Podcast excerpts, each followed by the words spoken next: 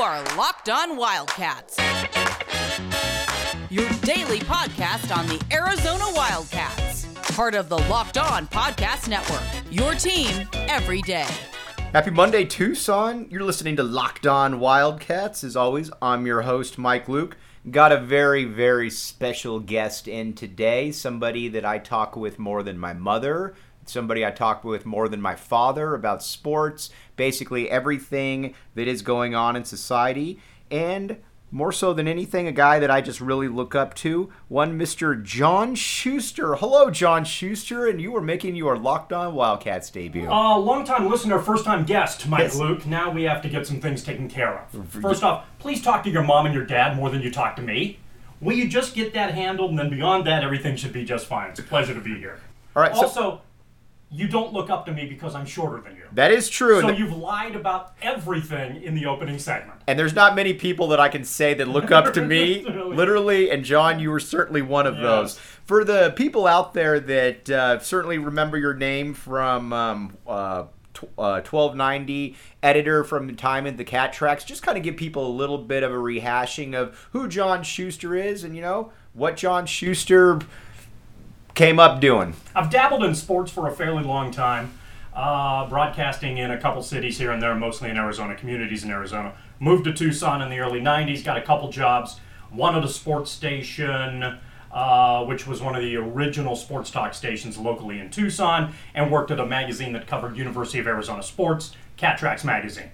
Uh, so those two things sort of melded for a while. Uh, worked my way into some political talk over at KNST, which transitioned into pre and post game conversations when KNST had the U of A Wildcats package, and then ultimately transitioned over to 1290 uh, and did the same thing. Very similar in capacity with another one of your guests, Brad Allis and uh, Rob Lance.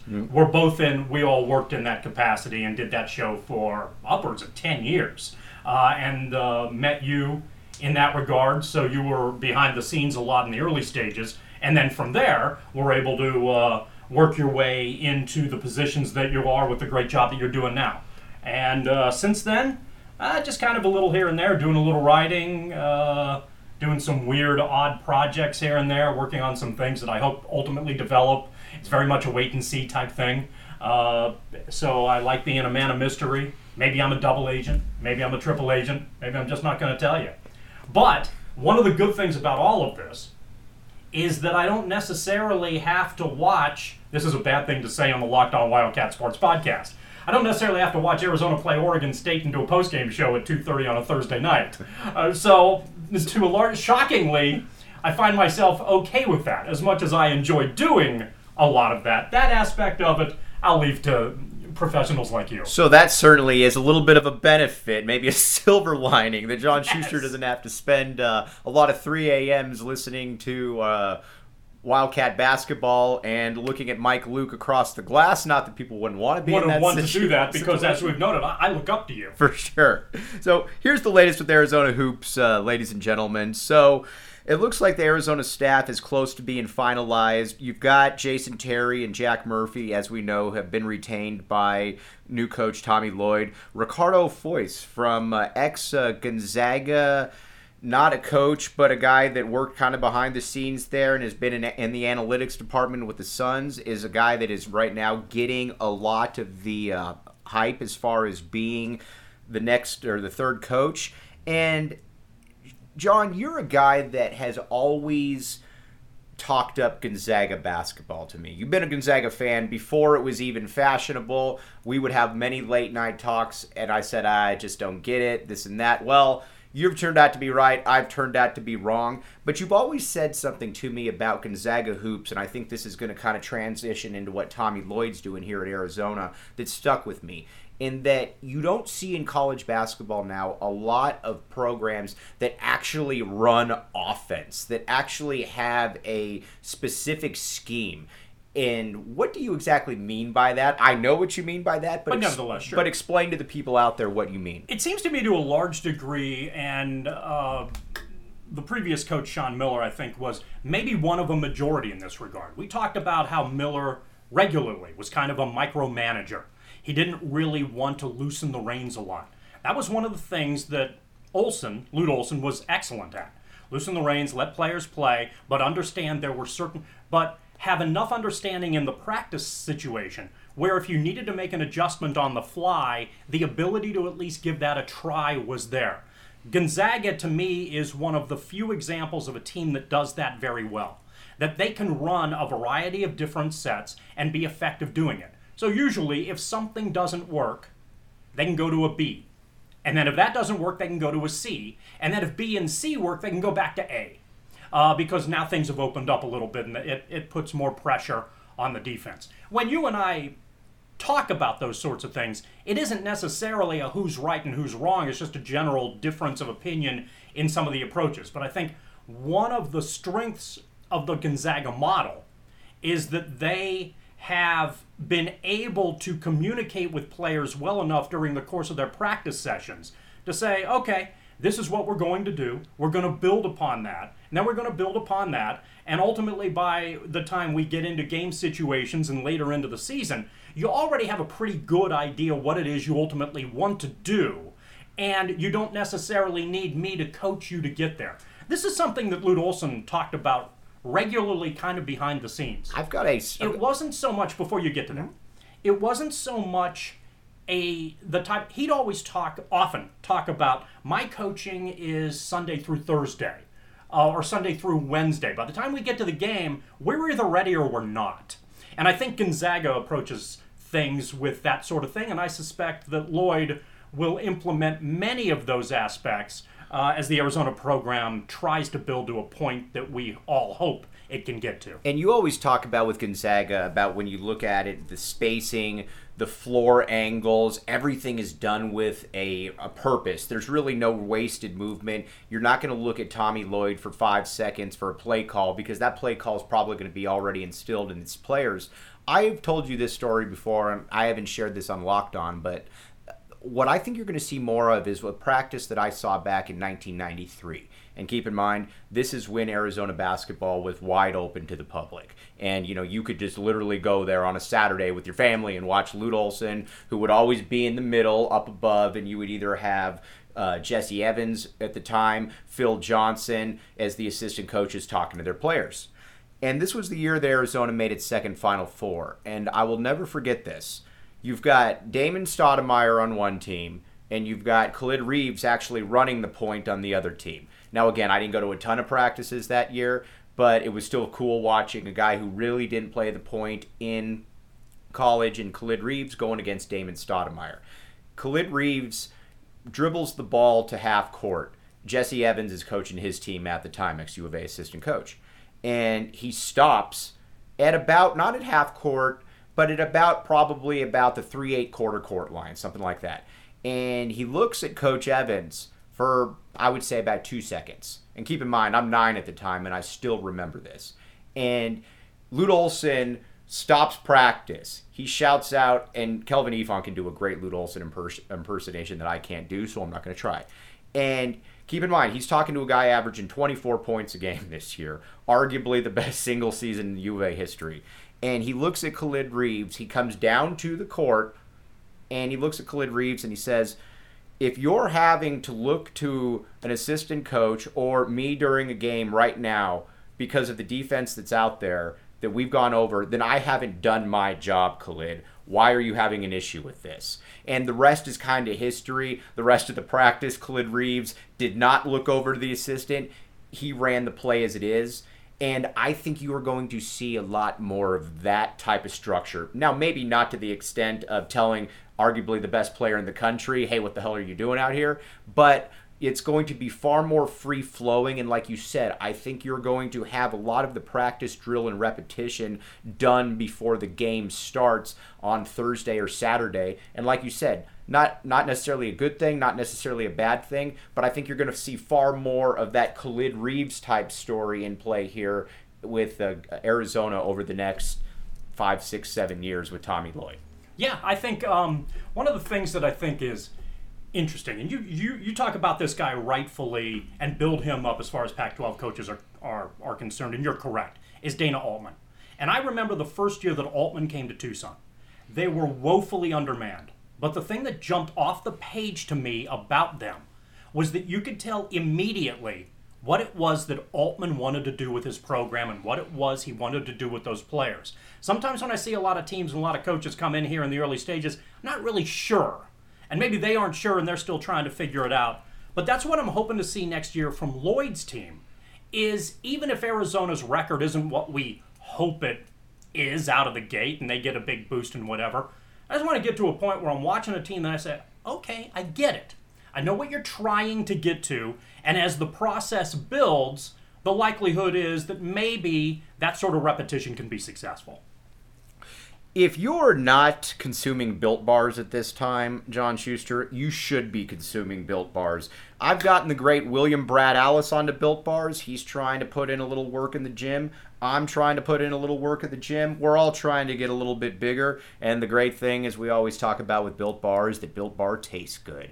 And when John Schuster's working out, when he's playing a little bit of flag football back in 2014 with Mike Luke, he's got his sombrero hat on, you know, trying to keep the rays off. John Schuster looking and thinking to himself, man, I can't wait to get off the field right here and get a built bar. And that's if John Schuster can do it, if I can do it, you can do it.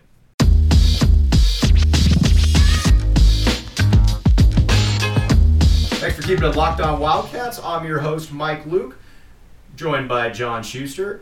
All right, here's the latest recruiting updates that uh, you've got for Arizona basketball. As everybody knows, you've got a point guard position in need. You've got one guy on the roster in Kirk.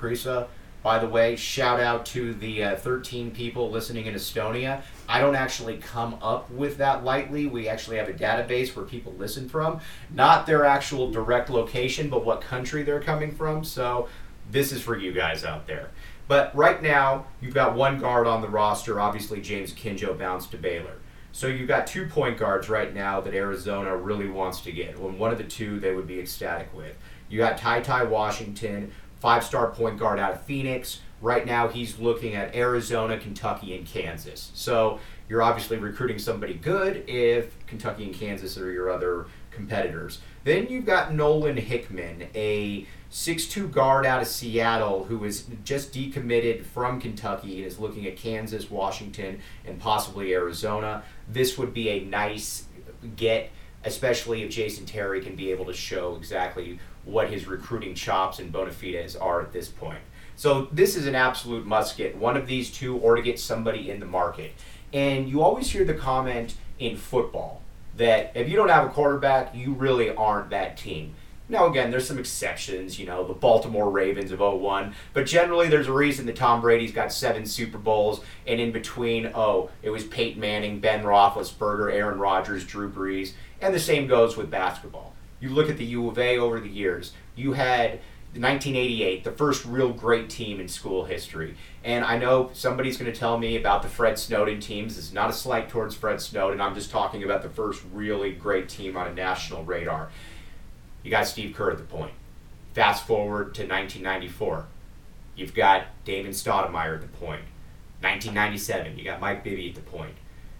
2001, you got Jason Gardner at the point. Then under Sean Miller or Sean Miller's best teams, you had T.J. McConnell at the point. So it kind of goes to show, though, Shu, that unless you have a point guard in today's college basketball, you can be successful, but you're going to be in an uphill battle. So it's going to be imperative for whoever the player is for Tommy Lloyd to be able to get a top notch point guard to be able to run this show as quickly as possible. Otherwise, you're going to be walking uphill a good percentage.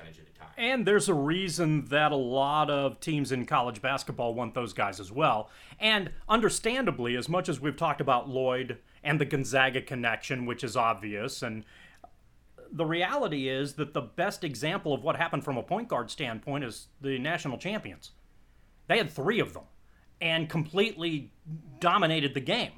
Uh, they were, yeah, there, there were some close games here and there, but yes, I mean, Baylor was outstanding. And Baylor had a multitude of what amounted to being point guards who could do a variety of different things and caused havoc on numerous teams. So, yeah, I think every coach recognizes its value. Folks in Arizona certainly fall under that category because the litany of names that you rattled off is very impressive. And when you have that, you hope that you can continue to get those guys, and then you hope that you can develop them appropriately, and it gives you a very good chance to be able to be. He can be, you know, like the quarterback is, the blah, blah, blah coach on the court. And the coach on the court can then move some pieces around, hopefully. Uh, the rest of the team can kind of understand what it is that it ultimately is trying to accomplish. And as long as that person can run the show, you're in a position where things can be a little bit more effective on the offensive end. And obviously, that's something that Lloyd wants to accomplish. In fairness, a lot of other teams in college basketball do as well. But with the way that Gonzaga runs, runs advanced offenses, if you can get a, an individual in that spot who's very talented, who, who can understand what it is they're trying to accomplish, then you're able to catapult yourself more than likely to be a pretty good offensive team that can cause problems for the opposition. And you look at the best Gonzaga teams too, and again, not meaning to turn this into a Gonzaga love fest, but at the same time, this is a uh, program that Arizona is obviously going to be emulating to a certain extent. It's weird how things go about how Gonzaga kind of emulates Arizona. Now you're trying to get right. back to what Gonzaga did. But you look at Gonzaga's best teams, they weren't necessarily as point guard heavy as Arizona, but you always had a good solid point guard. You look at this past year when you've got Ayayi, you've got Jalen Suggs, who could obviously have run the point if he needed. A few years earlier, Nigel Williams Goss. Heck, even back when you were uh, running the show here, John Schuster, you had Matt Santangelo and Richie Frahm. So you're going to have to be able to get that guy, but I also think it's going to be a little bit different in that when Tommy Lloyd gets his first true elite level point guard. I don't know that it's necessarily going to be a Damon Stoudemire situation where you're pulling up from the cactus time in and time out because the movement, the spacing, the pace doesn't necessarily invite that, although it certainly could happen. But I think you're going to see a guy that's going to need the uh, that's going to need this team to be incredibly efficient from the point guard position. Right One there. of the things that I think we maybe need to look at as well, as much as we like to check on history, talk about the greatness of Kerr and the greatness of Stoudemire and the greatness of Bibby and the greatness of Gardner uh, up and down the line. Maybe the game has also changed a little bit. And Gonzaga is an example, and Lloyd being connected to that, of where teams maybe are starting to play offenses a little bit differently. And one of the things about this year's Gonzaga team, which made them a freak show and almost impossible to stop, consider Take the Baylor game aside where they were just overwhelmed, they beat everybody else outside of UCLA and West Virginia by double figures. Why did they do that? Because their offense put so much pressure on everybody else. In that regard, to me, obvious talent comparisons aside, Gonzaga visually at the college level reminded me a lot of Golden State. The dynasty level Golden State teams take out the three point shooting. The point I'm making here is a willingness at five positions to be able to effectively move the ball. So if you don't have a good shot, you pass to somebody else who does, who passes to a third person who does, who passes to a fourth person who does. Olson would often use a simple chart, and we get bogged down in analytics over everything. But Olson had a simple chart in one of the years in the early 2000s for one of the Gardner team, 01, 03, 05, somewhere in that area, where he said something to the effect of, and this doesn't work for everybody, but he said, if we pass the ball four times on an offensive possession, our success on that offensive possession improves by like 20%. If we jack up a shot with one pass, two pass, three passes, our effectiveness offensively isn't as good. That's how that team was made up. Other teams are made up in a variety of different ways, and that's something Lloyd has to figure out. But it wasn't necessarily that last year's Gonzaga team, which was silly offensively, necessarily had a point guard per se, but they had five guys on the floor who could pass and score.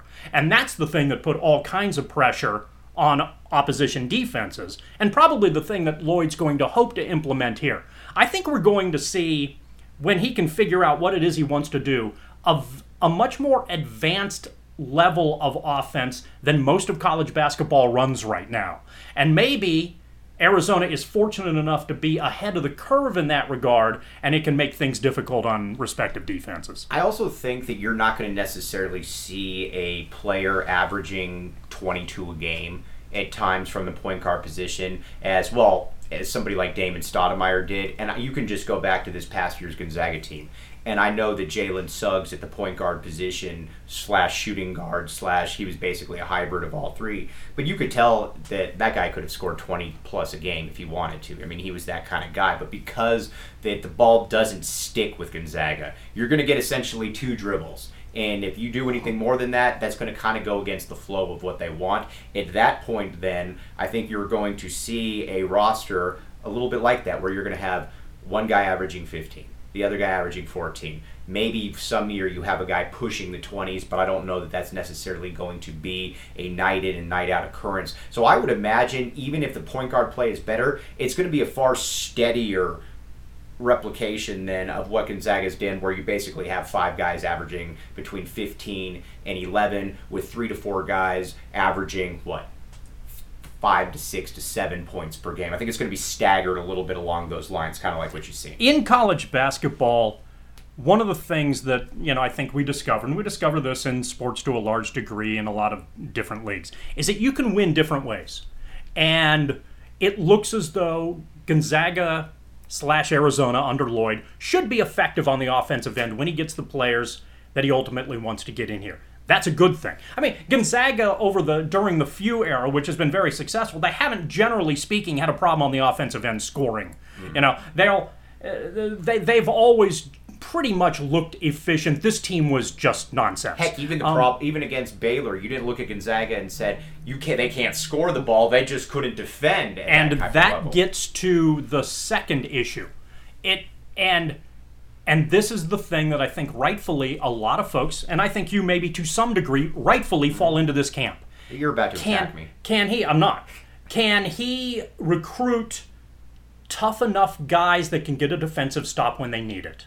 That's it. And if he can do that, then Arizona should be in very good shape. I don't. I disagree in part ways a little bit when people say the athletes who have been recruited at Gonzaga aren't athletic enough to win titles mm-hmm. or to make deep runs. Because obviously, in the last five that's years, proven that's not true. Correct. Mm-hmm. Uh, and, and, and I think one of the things from a foreign standpoint is the NBA's global initiative has shown that the gap of talent between American players and international players has closed dramatically.